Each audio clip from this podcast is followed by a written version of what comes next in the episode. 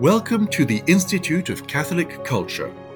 We are a non profit Catholic organization dedicated to the re evangelization of our society through educational and cultural programs offered to the public at no charge.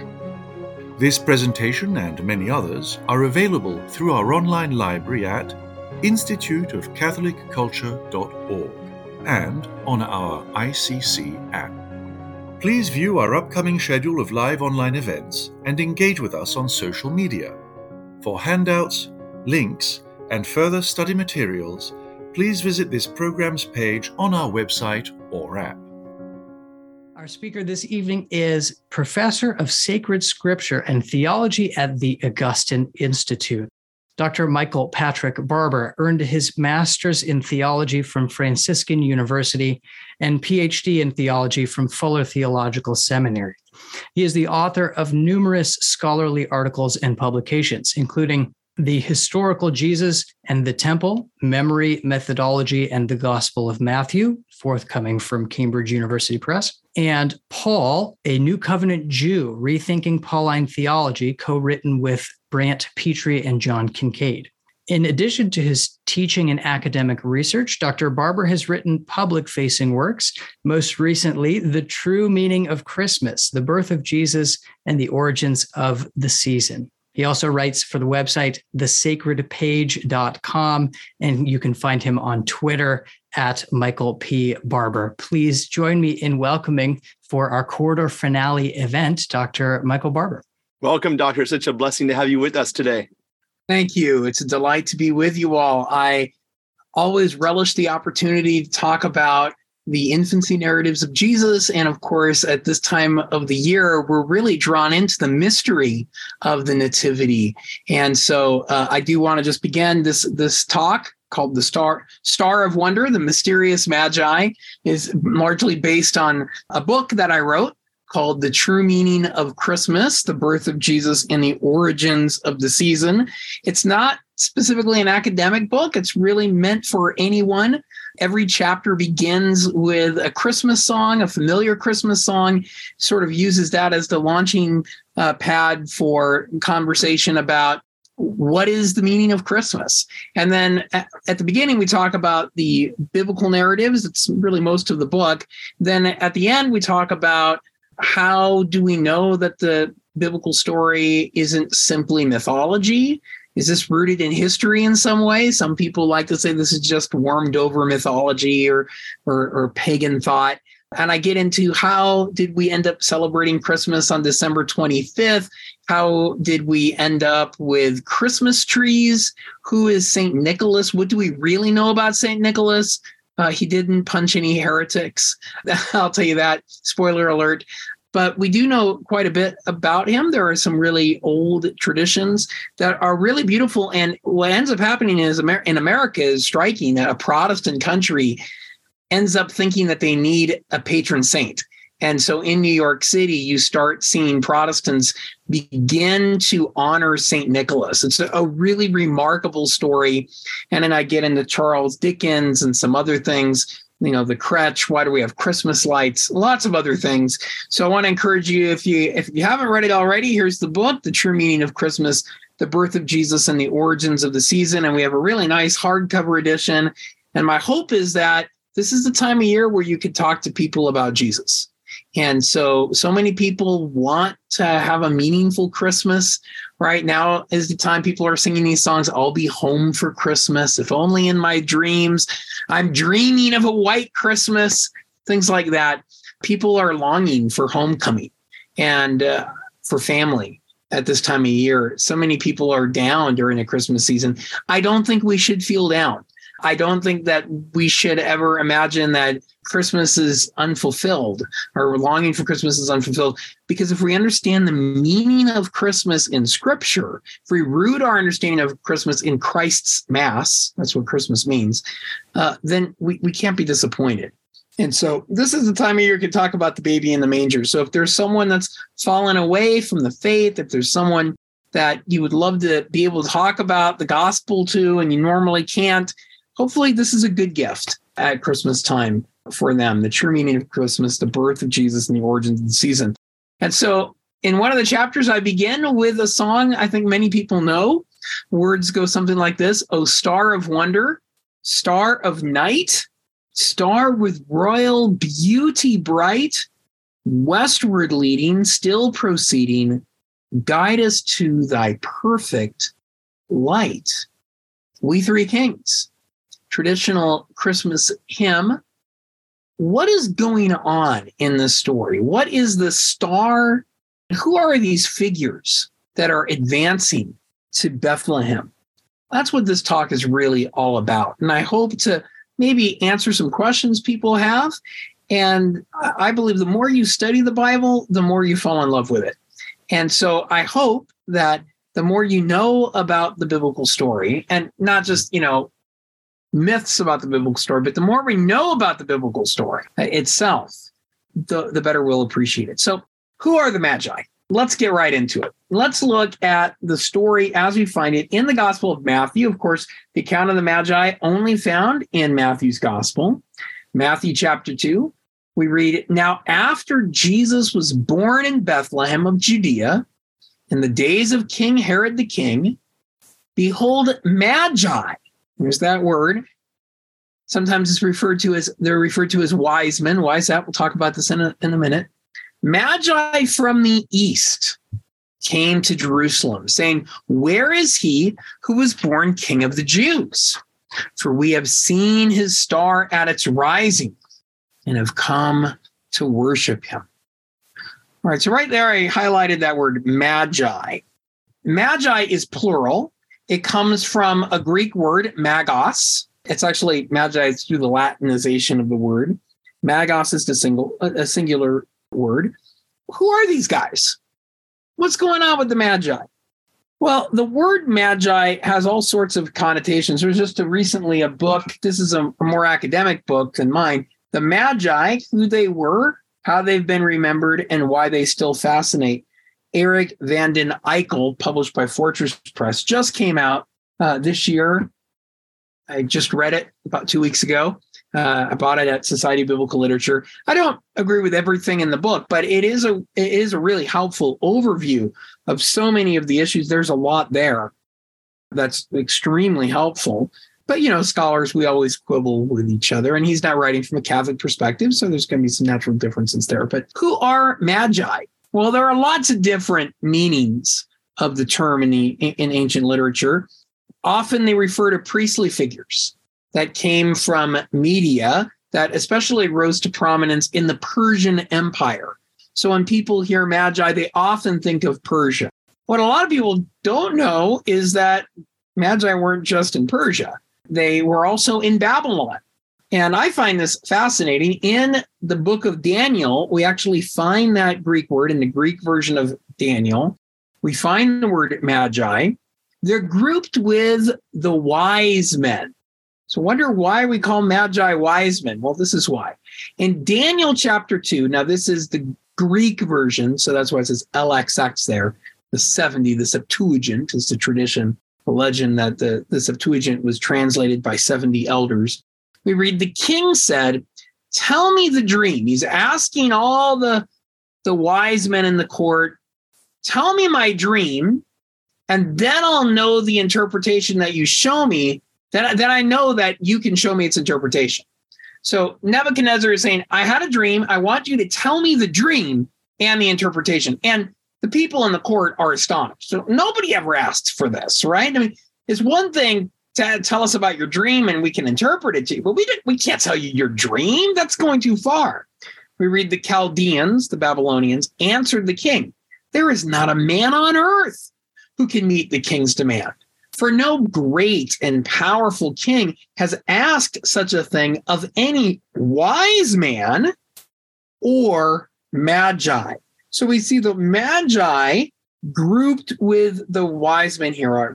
So this is why in the tradition we often call the magi wise men. They're part of this larger group of skilled individuals, men with great knowledge, men with learning, right? In Daniel chapter 2.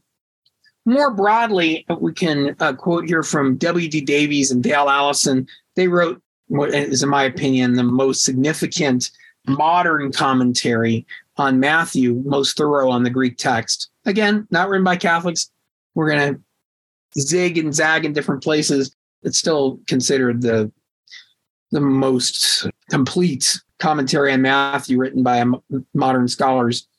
Who are magi? More generally, Davies and Allison say magi can often refer to those who possessed superior knowledge and ability, including astrologers, oriental sages, and soothsayers in general. And not just, you know, wise men, but people who had ability to know things.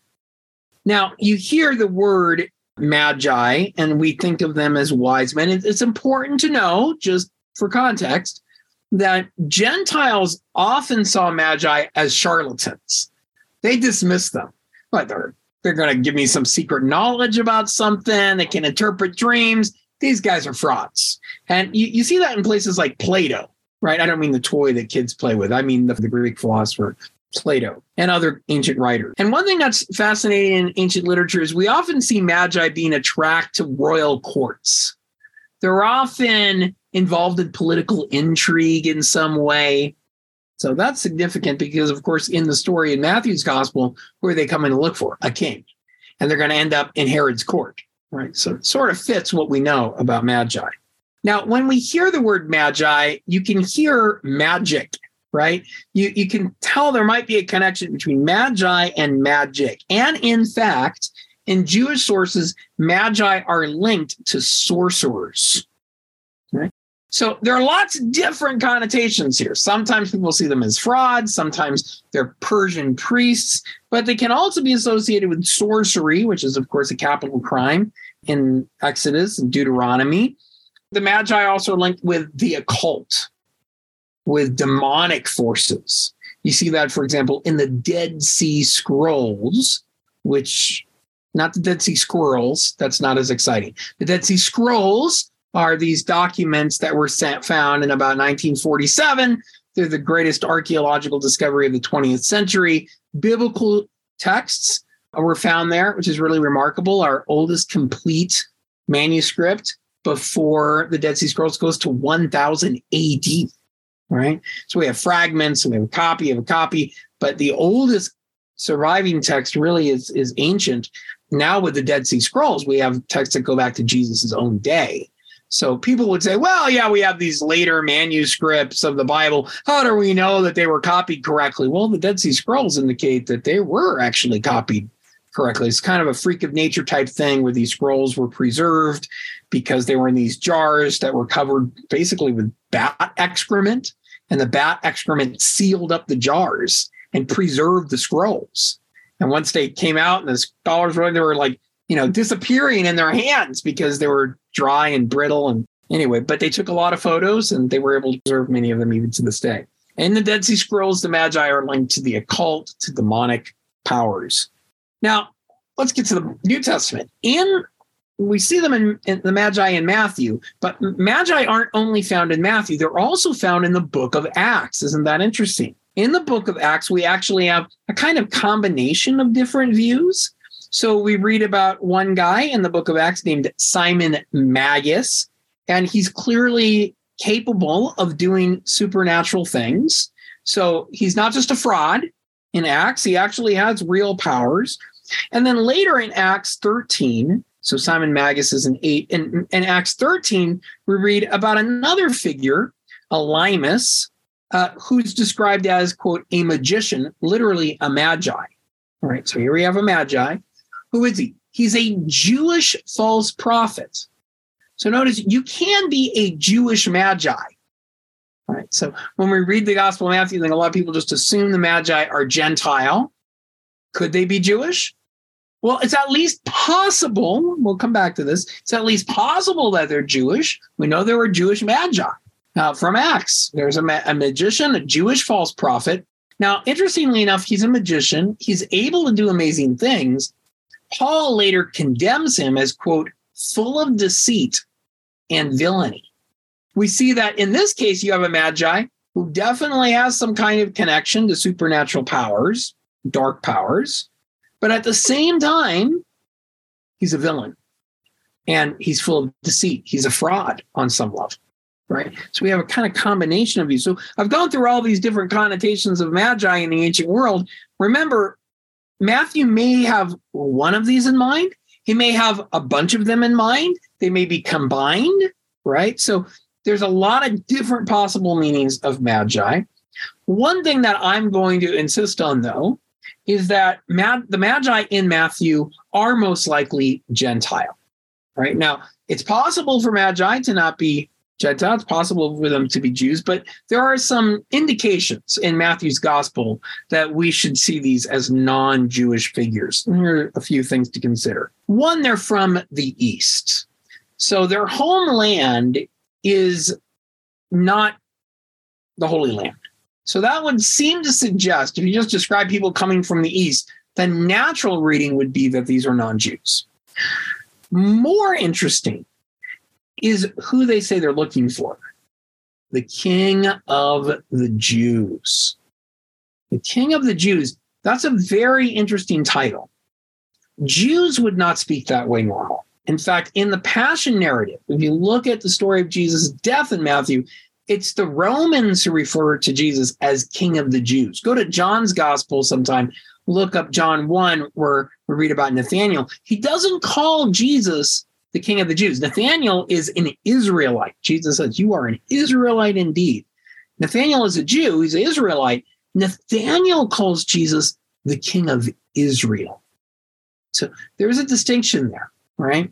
King of Israel is the more common Jewish expression we see that that you would use if you were a Jew. And so the bystanders at the cross actually who are Jewish don't refer to Jesus as King of Jews. They refer to him as the King of Israel. There are other passages here that use that expression. And then finally, of course, at the end of Matthew's gospel, we read that the whole thrust of the gospel is leading Jesus to send the disciples out to go to all the nations. Jesus says in the Great Commission, Go therefore and make disciples of all nations. So many people have seen the Magi as foreshadowing that Gentile mission. And it says they went back to their own land, which is from the east. If they're Jews, that's probably not the way you describe it. So, who are the Magi then? We know they're Gentile what can we say more? Some people think that they're Persian. The earliest depiction in the Church of the Nativity is actually of them being Persians. That's actually really significant. There's a little bit of a historical detail here worth pointing out. When the Crusaders came to Bethlehem, of course, there was that war, right? Muslims end up coming to Bethlehem. And during the time of the Crusades, the Muslims come and they actually raze a lot of the churches. They destroy a lot of the churches. And it's not like the Muslims are uniquely guilty of this because the Crusaders did a lot of bad things too, but that's another discussion for another day. One of the things that's interesting, though, historical detail, when the Persians went into the Church of the Nativity, the traditional site of Jesus's birth, ancient church, when they went into that church, they looked up and they saw a depiction of the Magi it's what greeted them when they went into the church. And they were astonished because in the church, the Magi were depicted as Persians, right? Which is what you would expect in a certain way in the narrative. They're Magi, as I mentioned, Magi were associated with Persia. So what did the Islamic invaders do? They left the church untouched. It actually preserved that ancient church that is understood to be the site, the traditional site of Jesus' birth. They left it because of the Persian depiction of the Magi. Another possibility is that the Magi are Arabian, and I'll tell you a little bit more about why they why people have thought they were Arabian. This is found in early Christian writings. Justin Martyr, Tertullian points this out. There's another possibility as well, and that is that the Magi are from Babylon. And I don't know where they're supposed to be from in Matthew's gospel any more than anybody else. But here's the one thing that if you forced me to give an answer, and it would just be an educated guess, I would lean towards the last option. The reason for that is, as I already showed you, there are magi in Babel. And if there's one thing we know about Matthew, he draws heavily from the book of Daniel. So Daniel is throughout the book of Matthew. when he's talking about the destruction, when Jesus in the Gospel of Matthew chapter 24, he's talking about the destruction of the temple, he warns them about the desolating sacrilege as spoken of by the prophet Daniel, specifically quotes Daniel. So, given Daniel's strong presence in the Gospel of Matthew, if you got Magi, you ask me, the most natural reading is that Matthew's implying they came from Babylon, especially since Matthew 1 talks about the Babylonian exile. But it doesn't have to be that way. There's no, you know, de fide teaching on this biblical scholars are free to speculate about that. Let's talk a little bit more then about who the Magi are. All right, so the Magi are likely Gentiles. They are, well, whether they're Persian, whether they're Babylonian, there's always this occult, there's always this connection to paganism. Gentiles were generally seen in Jewish tradition as worshippers of the stars. It's a really common way by the Babylonian Talmud's time, it becomes standard. But I think even in Jesus' day, this would have been pretty common that the Gentiles worship the stars. So that connection with astrology is also important there. And so what ends up happening is in the early Christian interpretation of the Magi, we see a foreshadowing of what's going to happen in the Gospel of Matthew. What does Jesus do? What's the essence of Jesus's message? I mean, if there's one thing if there's one way to sum up Jesus's proclamation, it's what? Repent, for the kingdom of heaven is at hand. All right. In the Gospel of Matthew, it's always the kingdom of heaven. Not always, but most of the time, kingdom of heaven. So in the gospel, Jesus is coming to call us to change our lives. Right. Jesus loves us just the way we are, but he loves us too much to let us stay that way. Okay. And so it's significant to the early church fathers. We see this with Jesus and the tax collectors, for example. Jesus loves the tax collectors, but he loves them in order to change them, right? He loves them too much to let them stay in their sinful ways. And we see that with Levi, Matthew, right, in the gospel, who leaves that life which was recognized as impure. Uh, tax collectors in Jewish tradition couldn't go into your house, they would render your house impure. That's how sinful they were. Normally, that doesn't happen with people. But tax collectors are almost in their own category. So, Origen, writing very early on, has a fascinating reflection on the Magi, which I think is worth highlighting here. He's a very early Christian writer, so writing in the early 200s. This is what he says Magi, and remember, Origen is an ancient Greek writer, so he's within the context of the ancient world. Magi are known to Origen, right? And when he's talking about the Magi, he's not like, who are these guys, Magi? He knows, right? He says, Magi are in communion with demons. And by their formulas, invoke them for the ends that they desire. Jewish text, as I showed you, Magi associated with the occult. Matthew's a Jewish writer.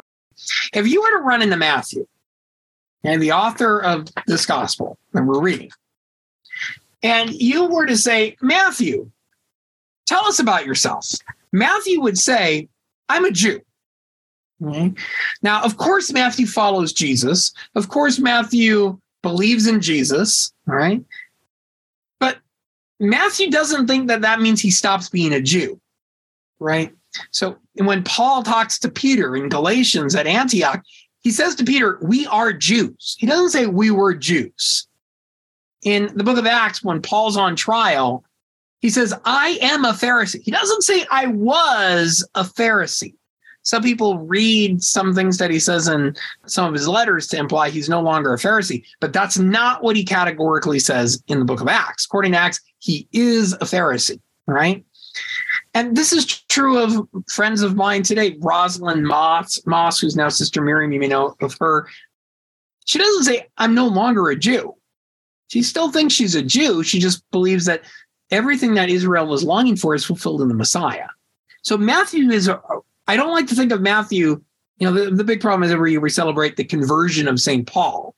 And that's not itself a problem. Conversion is a very important thing. But when people hear conversion, they think, oh, he's changing religions. Paul would never think of it like that. He believes in what the scriptures of Israel have announced. He doesn't think he's changing religions. That, that's not as some people point out passage in Galatians where Paul says he advanced in Judaism, but there's all kinds of problems with that. Judaism doesn't mean like a religion in that context. Talk about that maybe another lecture sometime. But but Matthew's a Jew. And so as I showed you in Jewish texts, what did we see?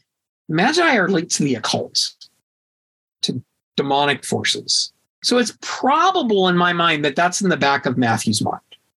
Right. And Origen's picking up on that. All right. Origen picks up on this and he says, Magi are in communion with demons and by their formulas invoke them for the ends that they desire.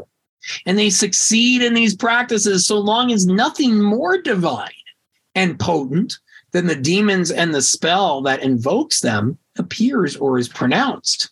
But if anything more divine were to appear, the powers of the demons would be destroyed. Origen says the effect of Jesus's birth was that the demons lost their strength and became weak. Their sorcery was confuted and their power overthrown. Accordingly, when the Magi wanted to perform their usual practices, which they had previously affected by certain charms and trickery, they tried to find out the reason why they no longer worked, concluding that it was an important one. Seeing a sign from God in heaven, they wished to see what was indicated by it. Now, we don't know where Origen got this, right? This, is Origen aware of some ancient tradition possible? Is Origen deducing this from what he knows from Matthew? It's also possible. We don't know for sure. But what is significant, let's get to the core of this, is that for early Christian writers, the coming of the Magi represents the downfall of the spiritual powers. Right. And we're going to see that throughout the Gospel of Matthew. Jesus is in combat with Satan, and he's able to liberate people from demonic oppression. And so, and we see this in the book of Acts too, that the apostles are able to do things that the Magi are not able to do, like Elymas right? Or Simon Magus. Simon Magus wants to buy the power Peter has in, in Acts 8. So what we see in Origen is a kind of full, kind of like fleshing out of this. That when the Magi come, they come recognizing they need to put aside whatever it is that they've done before and acknowledge the power of Christ. Ignatius of Antioch also seems to indicate an awareness of the tradition. It's a little bit more oblique, but I did give you all a handout. So if you want to get into the details, I'm a scholar. I want to know where did people get their information? Are they making this up? Do they know what they're talking about? So I, I just give you all the sources on the handout. All right. So why do people think of the Magi as we three kings of Orient are. Ever notice in Matthew's gospel, they're never called kings. So why, we know wise men, I talked about wise men. How do the Magi come to be understood as kings? Doesn't say that. What's going on? All right. So scholars have detected, and again, I would I would draw from Davies and Allison here. You see this is in the background, or Raymond uh, Raymond Brown in his infancy, in his book on the um, the infancy narratives, the birth of the Messiah. He says this is just implicit in Matthew's text. We see two important passages that seem to be in the background of Matthew's narrative. Right? What do the Magi do? They bring gold, frankincense, and myrrh, and they come riding on camels. No, they don't. There's no camels in the Matthew narrative. So why is it that every time you've seen a picture of the Magi, come on, let's. I see you all. You're nodding. Every time you've seen pictures of the Magi, they're riding on camels, baby, right? Not donkeys. If you saw Magi coming on donkeys, you'd be like, whoa, that ain't Magi, right? So, why is it that the Magi are always on camels? I'll tell you why. Isaiah 60. In Isaiah 60, we read the following passage A multitude of camels shall cover you. In context, Isaiah is describing the future day of Israel's redemption.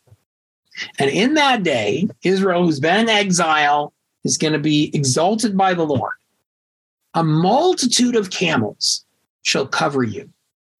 the young male camels of Midian and Ephah, all those from Sheba shall come, and they shall bring gold and frankincense, and shall proclaim the praise of the Lord. And that should be all capital Lord there, as we're talking about the name of the Lord God, the holy name revealed at Mount Sinai in the burning bush. Sons of a foreign country shall build up your walls, and their kings shall minister to you, that men may bring to you the wealth of the nations with their kings led in procession. In the future day, when Israel is redeemed, a multitude of camels will come, and riding on these camels will be people bringing gold and frankincense. Now, Matthew highlights the book of Isaiah throughout, right? Jesus is born of a virgin because of Isaiah's prophecy. Jesus is Emmanuel, right? The one who is born of a virgin in Isaiah. In the Greek version, we have that prophecy of, anyway, the, the virgin will conceive and give birth to a son. And we have other numerous other allusions to Isaiah in the Gospel of Matthew. Now, are you really going to tell me that Matthew, who knows Isaiah very, very well, is telling us about people coming and bringing frankincense and gold in the age of Israel's redemption? He's describing the redemption of Israel in Christ, right? He describes people coming from the east, right? From the places that are mentioned here, bringing gold and frankincense and there's no connection to Isaiah 60, that's a stretch. Some people say, well, Matthew would tell you, he would be explicit and say, this is definitely from the book of Isaiah. That's not true. There are all kinds of subtle allusions in the Gospel of Matthew, the prophecies. For example, when Jesus is born, it says he was he was born, he ends up in Nazareth to fulfill the prophecy, he shall be called a Nazarene. But there's no specific Old Testament prophecy that says he shall be called a Nazarene. Right? Most scholars recognize here not a subtle allusion to Isaiah 11, where it talks about how a branch will grow out of the stump of Jesse. Who's Jesse? You know, he's got that girl that everybody wants. I wish I had Jesse's girl. You know that song? No, no, it's not that. No, not that. Jesse is the father of David, right? And it looks like in David's day, I mean, sorry, in Jesus' day, looks like there are no more Davidic kings. So, and even in Isaiah's day, it looks like the the tree of Jesse, the family line of Jesse, has been cut down. A branch will come out. In Hebrew, that word is netzer. So, what do you call a person who's from Netzereth, Nazareth, a Nazarene? So there's a very subtle allusion, it seems, to Isaiah. And we could talk about many other passages that are very subtle in Matthew. Matthew doesn't always do subtlety. He's very explicit in some places. In other places, he's more subtle. All right. Another key passage, though, is from Psalm 72. In Psalm 72, we read, May the kings of Tarshish and of the isles render him tribute. May the kings of Sheba and Seba bring gifts. May all kings fall down before him and all nations serve him. Now, if you actually look at the Greek between Psalm 72 in the Greek version of the Old Testament, and which is Psalm 71 in the Greek version of the Old Testament, and you look at the story of the Magi in Matthew 2, there are numerous echoes between the two. So in Psalm 72 in the Greek version, it says that the kings offer they offer tribute they they offer gifts. And that's the same word that's used in matthew's gospel right? And they came and they offer we also read about gifts dora it's actually the same greek word. In psalm 72 it actually says that they they fall down. The greek word there is from proskuneo which means to worship. It's the same word that's used in matthew's gospel. And in Psalm 72, then we have this image of these people coming to render gifts to the son of David. That's who Psalm 72 is about. So, what's interesting about this is that you have two passages that talk about people bringing gifts, There are lots of parallels between Psalm 72 and what happened. Psalm 72 begins a Psalm of Solomon. It's a psalm that seems to be about, or it's at least connected to, the Son of David. Jesus is the Son of David in Matthew's Gospel. So, on the one hand, you have these people coming to render to this figure who is who? The Son of David, the royal Son, the Messiah. What's interesting is in Isaiah, when you bring gold and frankincense, who are they bringing it to? Ultimately, they're coming to worship the Lord, the God of Israel. Who is Jesus? Well, he's the son of David, but he's also Emmanuel. He's God with us. And I don't have time to get into all of this, but uh, it's very clear in the Gospel of Matthew that Jesus is not just a human Messiah. At one point, he says that the day will come when people say, Lord, Lord, did we not do all these great works in your name? Lord, Lord, the double use of Lord, Lord in the Greek Old Testament is only used for the God of Israel. So the, the simple word kurios, Lord, can be used to describe God, but it can also be used to describe any human king. But what Jesus does is he applies Lord, Lord, the double use of Lord to himself. And there are lots of other indication eh, indicators that in Matthew, Jesus is something more than just human Messiah. If you want to go more into that, you can go online on YouTube. I have a ton of short videos based on my book on Christmas, a ton of them. And they're just like short five minute videos. Uh, and I have a whole treatment of Christ as Lord. And I show you some of these passages. All right. So Isaiah 60, they're coming to worship the Lord. In Psalm 72, they're coming to honor the Son of David. Jesus is both.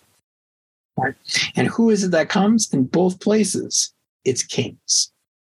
And actually, the Magi could have had some kind of royal background. So, you know, they, they often have authority, not kings in the strictly literal sense. You should also remember that King Herod Antipas was a king in the strict literal sense in Jesus's day, right? He was kind of like a puppet king.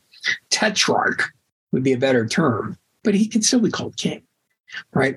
So uh, king can be a, a loose term there. So in the tradition, this is why the magi aren't just described as wise men like magi are in Daniel, they're also kings right? because of the implicit Old Testament connections. And that's also why they're on camels.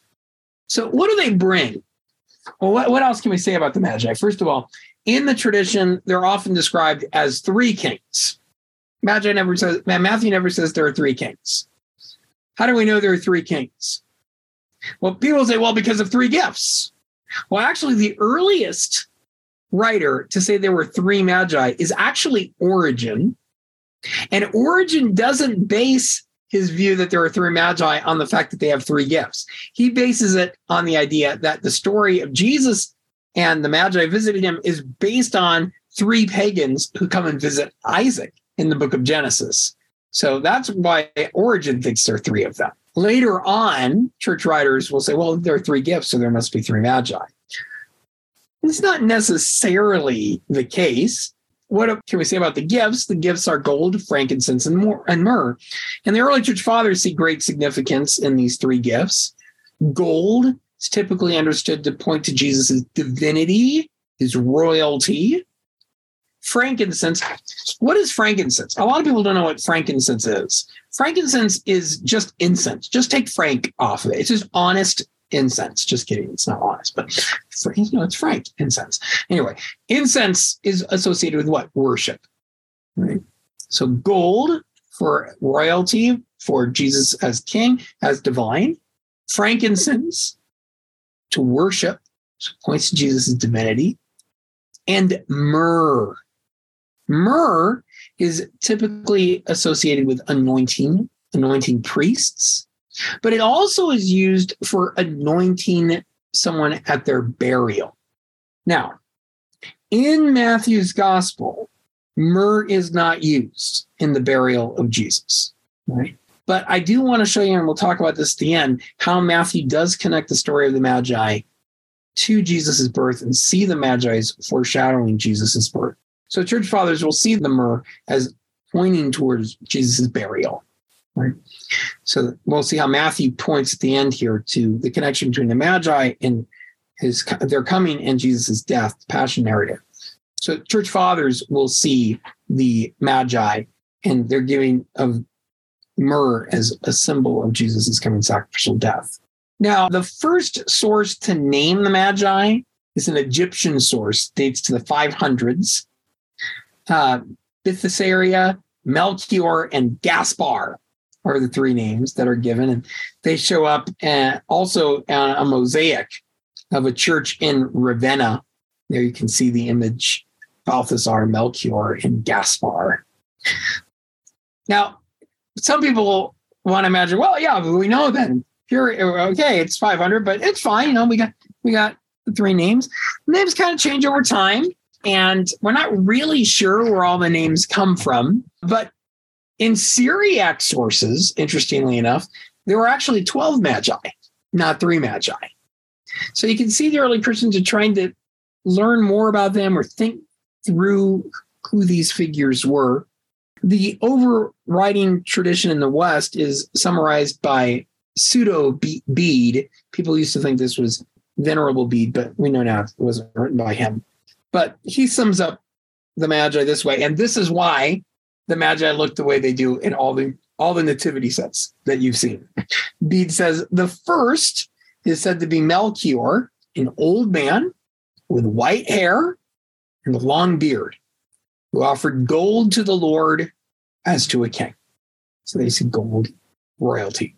The second, Gaspar by name, young and beardless and ruddy complexioned, honored him as God by his gift of incense. You see the incense as a sign of worship, pointing to his divinity, and oblation, a sacrifice worthy of divinity. The third, black skinned and heavenly, heavily bearded, named Balthazar, by his gift of myrrh, testified to the Son of Man who was to die.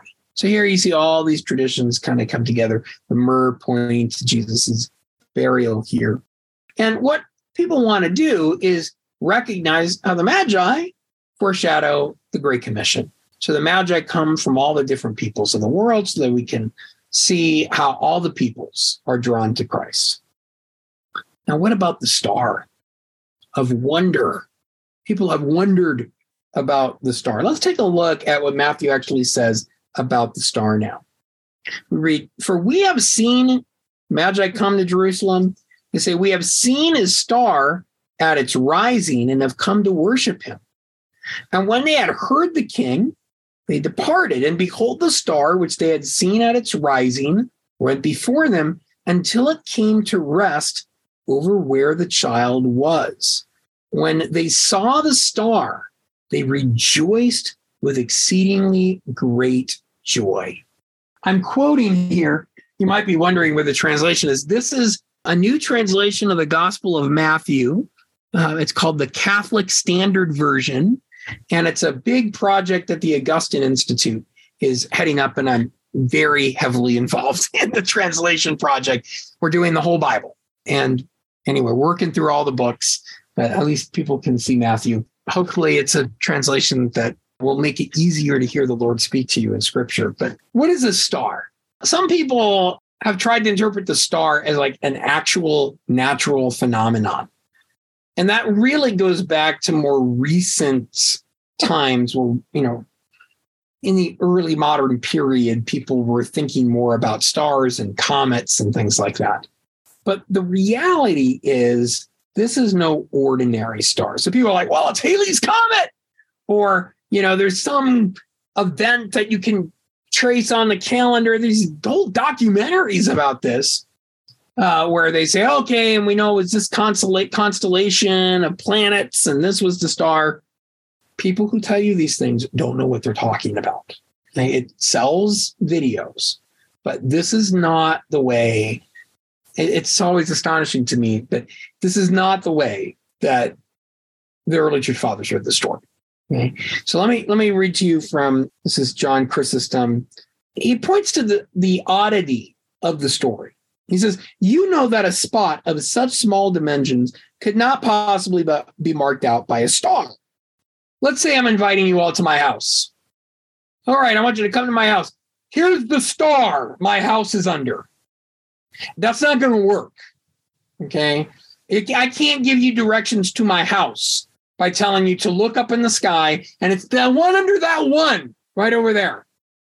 That's what Chrysostom is saying here. Okay. You know that a spot of such small dimensions could not possibly be marked out by a star. For by reasons of its immense height, way in the sky, it could not sufficiently distinguish so confined a spot and reveal it to those who were desiring to see it. How then, John Chrysostom tell, says, tell me, did the star point out a spot so confined? Just the space of a manger and shed, unless it left that height and came down and stood over the very head of the child. Chrysostom is saying that the star had to be low. It had to come down from heaven. And in a lot of patristic cases, they actually say the star came down over the child. When it says it came to rest over the child, it really literally means it came to rest over Jesus. How did the Magi know where to go? Because they could see the star move. And notice the star moves, you know, they, they follow the star and they end up in Jerusalem. And they're like, oh no, he's not here. And then they say, go to Bethlehem. Now all of a sudden, the star can't, the star's moving around, is the point, right? It's not like so low in the sky that it's clear where it is. They end up in Jerusalem, which is not like it's not the same city as Bethlehem. That's a distance, right? So the star had to move. And we actually read that in the Gospel of Matthew. It's moving and then it comes to rest over the place where Jesus was. So Davies and Allison point out, let's go back to the scrolls in their commentary that in Jewish and Christian sources, angels and stars go together. You actually see this in the book of Revelation. In the apocalypse, Jesus says, As for the mystery of the seven stars, which you saw in my right hand, and the seven golden lampstands, the seven stars are the angels of the seven churches. Stop there. The seven stars are the angels, right? So in the Gospel of Luke, how is Jesus' birth announced? By angels, right? And so Chrysostom and others make the case that the star should be understood like the stars are in other Jewish sources. This is no ordinary star. It's probably a manifestation of an angel in some way, shape, or form. But there's another thing to say about the star. Matthew indicates that Jesus' birth is announced by this important star. And scholars have long recognized that Matthew is most likely drawing on a famous prophecy. This is a prophecy that we find in the book of Numbers. It's a prophecy from Balaam. Now, Balaam is a pagan. He's like a pagan seer. He's known as having wisdom in the sense of being able to divine things, but he's a pagan. So he's like a pagan who's a prophet and he is a legitimate prophet. He gives legitimate prophecy. And Balak, this evil king, wants Balaam to curse Israel. And he says, All right, I'll pay you. So Balaam, all right, he's got no scruples. He takes the money. And then when he goes to curse Israel, I bless you, and blessings come out.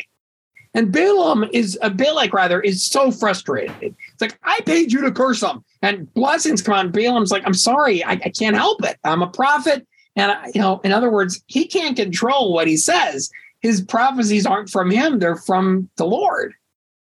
And this is the climactic moment. He's like, okay, Balak's like, that's it. He does it one time, blessing. Second time, blessing. Third time, Balaam utters this famous prophecy I see him, but not now.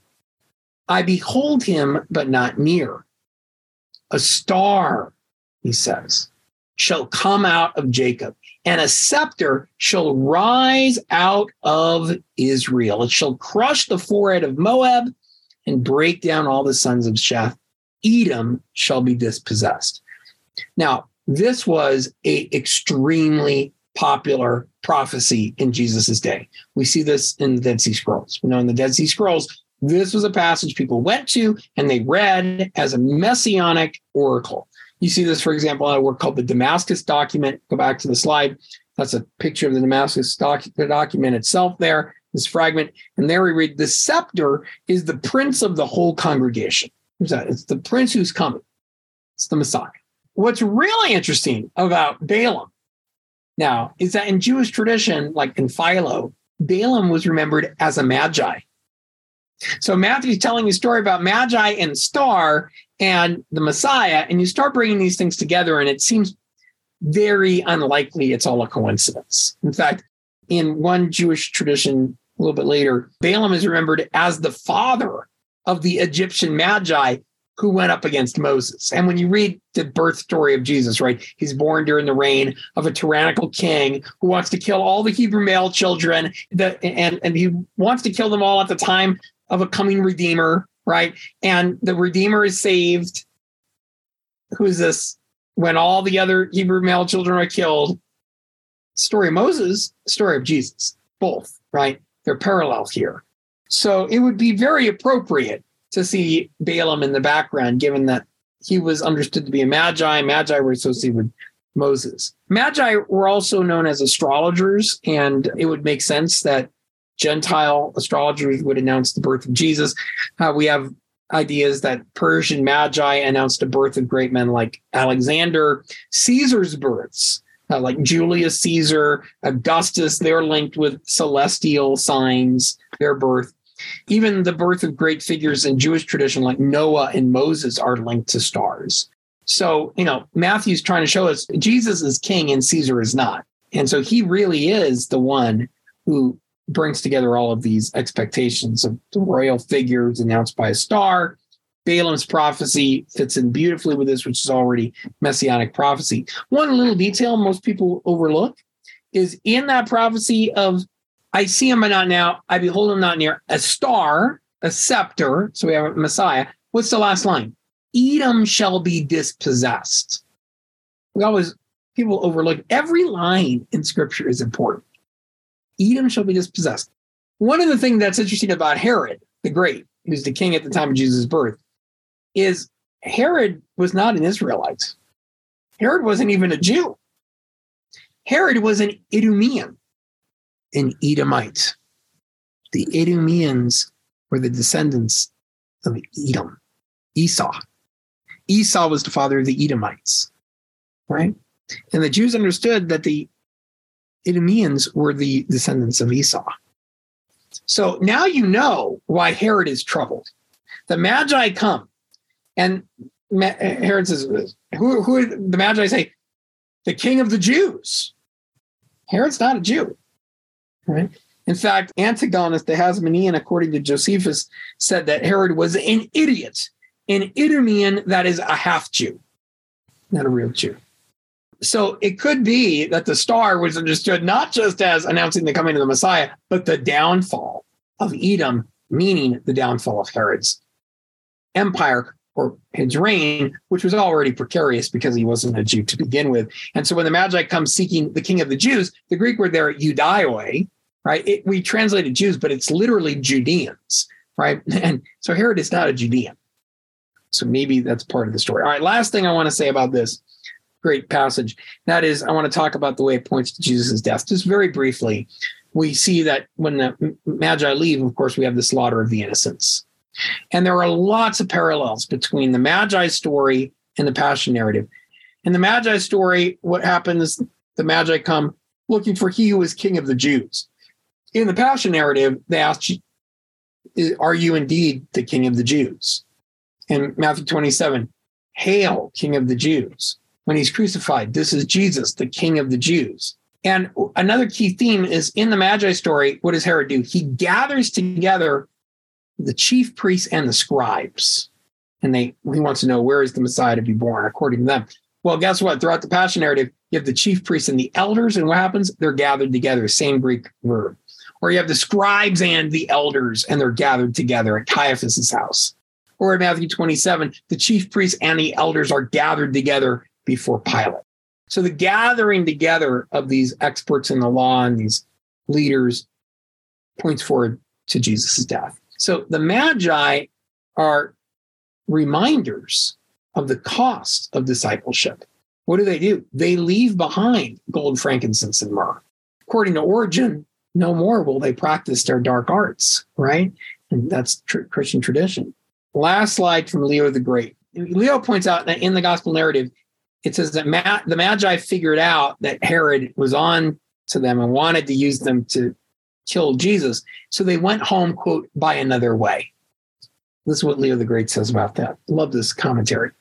It was proper that now believing in Christ, they should not walk through the paths of their old way of life, but enter upon a new path and abstain from the wanderings they left behind. What do the Magi do? They come home by another way. And that is a lesson to all of us, right? We are to be changed when we encounter Christ. And Matthew doesn't say what Origen says that they gave up all their dark arts and things like that. But it does seem that they come to recognize the truth that the true king is born in Judea and they honor him, foreshadowing the Gentile mission. And all of us Gentiles who come to worship Jesus. Now we recognize that that revelation is going to involve a call to suffering, right? We see that foreshadowed in the story of the slaughter of the innocents. The revelation of the Messiah also comes with suffering. And so Jesus' ultimate revelation of his work of redemption comes on the cross through his suffering. We too are going to be called to go home a different way after encountering Christ. And I think that's what the Magi teach us. All right, I could say a lot more, as you can imagine, but I went over a little bit. Doctor, you're great. We love it. We love it. We really appreciate you spending time with us this evening. We know you're quite busy.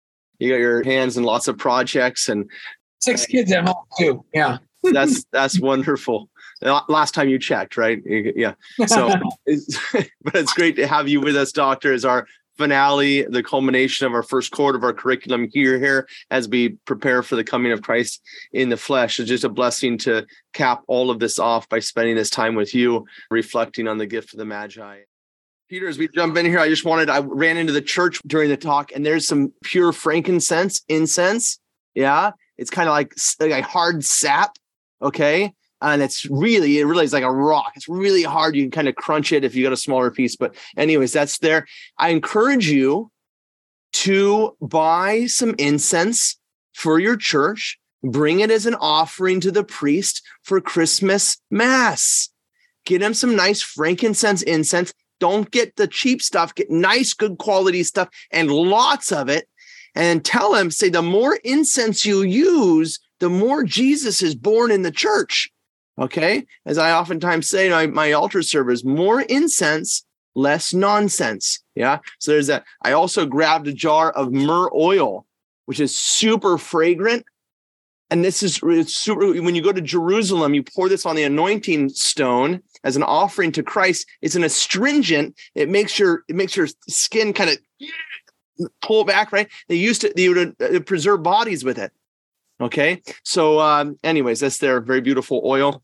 And uh, please remember also as we go to Q and A here, please uh, remember the ICC in your prayers.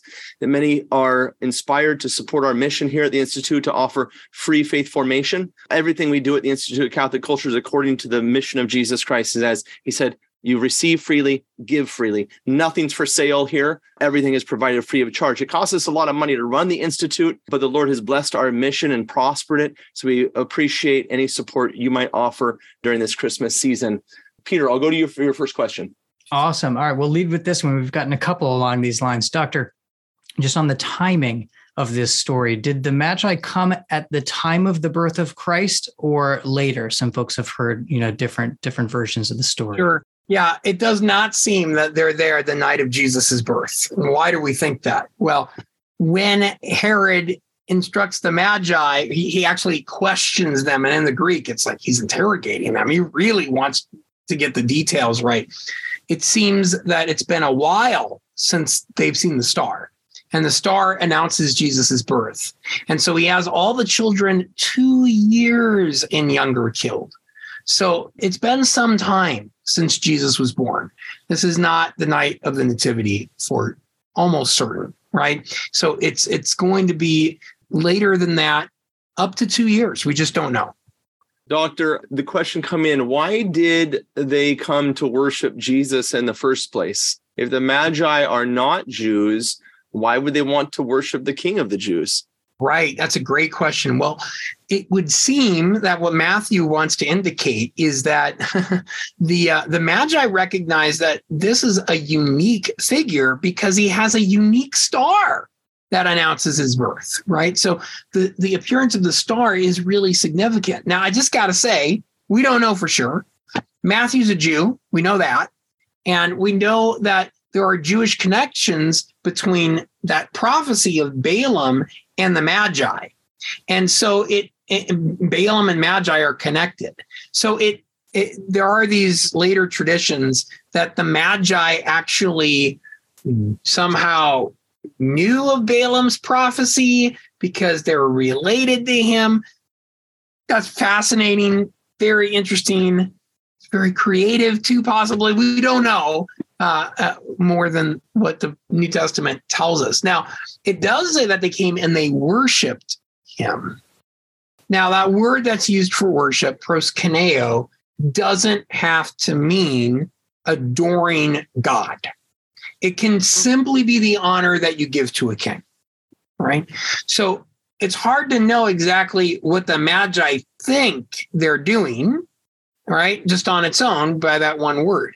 What is fascinating is just shortly after this, we read about Jesus being tempted in the wilderness by Satan. And what does Satan say? If you worship me, I'll give you all these kingdoms. And it's the same word for worship. And here Jesus says, No, you shall worship the Lord your God, him only shall you serve. And in that passage, proskuneo is used to describe the worship that is only given to God. So in Isaiah, the people who come and bring frankincense and gold, they're coming to worship God, right? The Lord. And so that Matthew thinks that when the Magi come, I think he's he's got that passage in the back of his mind. And I think it's very clear Matthew understands Jesus is God. He's the Lord, the God of Israel. And in other places, the disciples worship Jesus and they're not just treating him like a king. They, there's more to it than that, right? He's more than just a human figure. In fact, in the narrative, Jesus already described as Emmanuel, God with us. Is it possible that the Magi were worshiping Jesus and they don't really see him fully for who he is? But Matthew understands, in light of the resurrection, uh, that this has greater significance and points to Jesus' divinity. The Second Vatican Council would show us that in, Dei Verbum that the Gospels are written with the fuller perspective that we have after the resurrection, right? So it might be that Matthew's drawing that connection out. It's a little hard to say for sure. Can't really get inside their heads. Matthew doesn't really tell us what they're thinking. So this is stuff that we can speculate about and right. reflect on. And it's what you can think about for 10 Hail Marys when you pray in Nativity, uh, the mystery of the Nativity. Think about that for 10 Hail Marys. You know, there's not enough Hail Marys to think about all the things that you can think about during the mystery of the Nativity. Doctor, just to follow up on that regarding the possibility that they they had some other knowledge, some way of coming to know who who this was. Question comes in: Would the Babylonian wise men or magi have had access to the writings of Daniel and would that have given them an understanding of the coming Messiah? Matthew might think so. I don't know. Uh, I really, we just now we're we're just you know speculating, so we just don't know. And you know, it, it's not just what would have happened. It's what does Matthew think?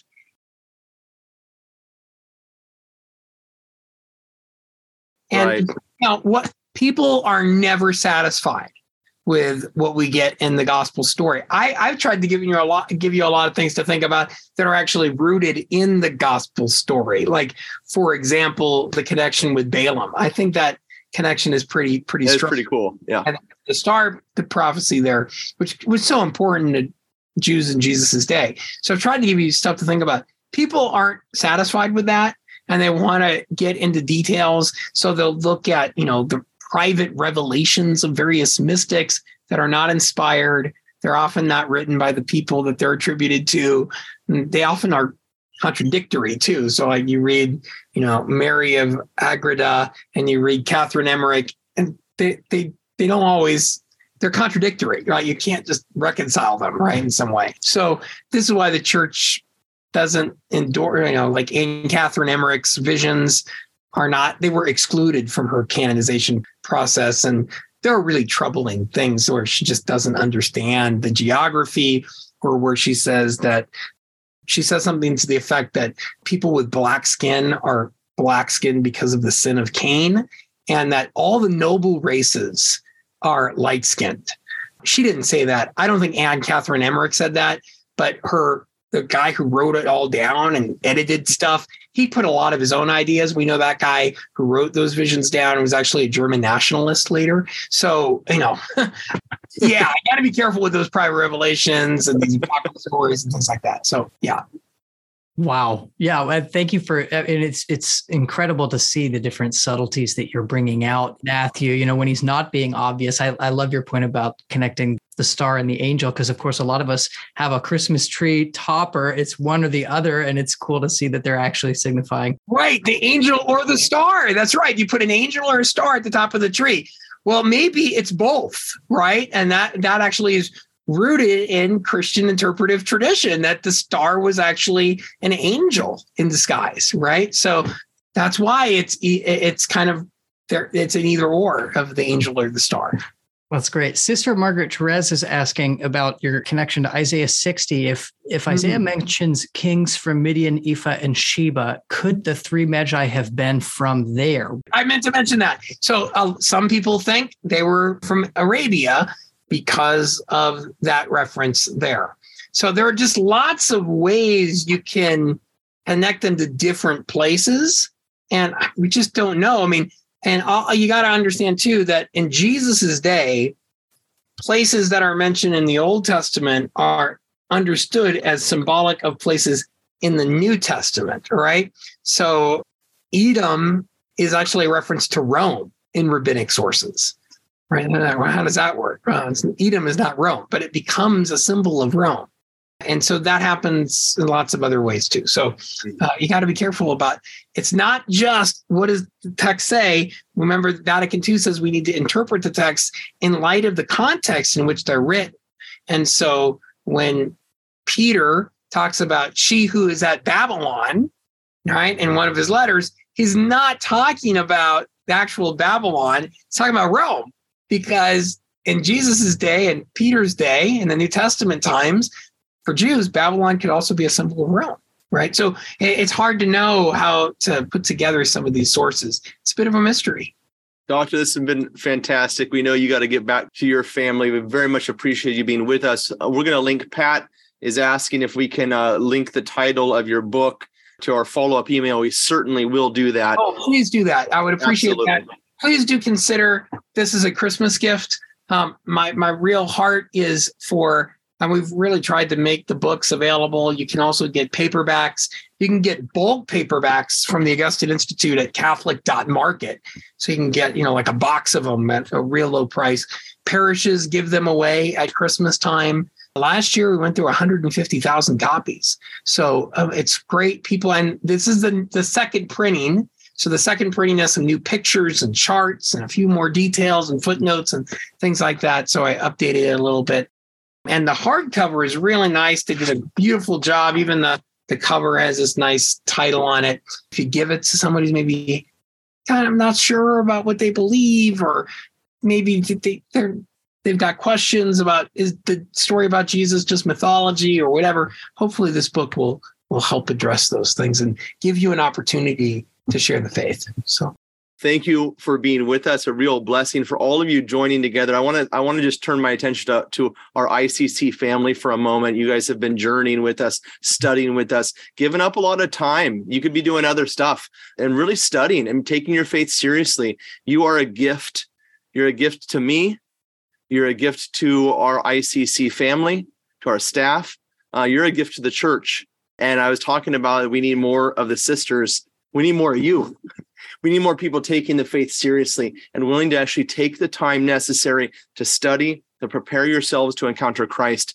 Um, and I do hope that the studies you've, t- the time you've taken with the ICC, the studies we've made with you will bear fruit in this Christmas season as we prepare ourselves to open our heart, not to Christ simply being born 2,000 years ago, but being born today in the midst of our church and in our hearts. And so please know that my prayers, the prayers of our ICC staff, our board of directors will be with you. They ask you also for your prayers for our mission uh, and your support for what we do. And with the blessing of the Lord, just like those sisters, you know, I know over the last month we've been trying to raise money, trying to raise the Lord's going to take care of us. I know it. He's going to send generous people, as many as possible, to support this mission. But He's only going to bless us if we stay faithful to Him and true to His word. And I think a presentation like tonight and the, and the other presentations have the ICC prove that out. So may God bless you in the coming uh, days in the coming weeks. And we look forward to being together again in the new year. And because we won't be together on Christmas, I uh, wish you all a blessed, blessed Christmas to you and your and your families. God bless you this evening. We hope you enjoyed this program from the Institute of Catholic Culture. Remember to download our app and share our online library with friends, co workers, and family members. To learn more, get involved, and support the Institute's work, visit instituteofcatholicculture.org and visit us on social media.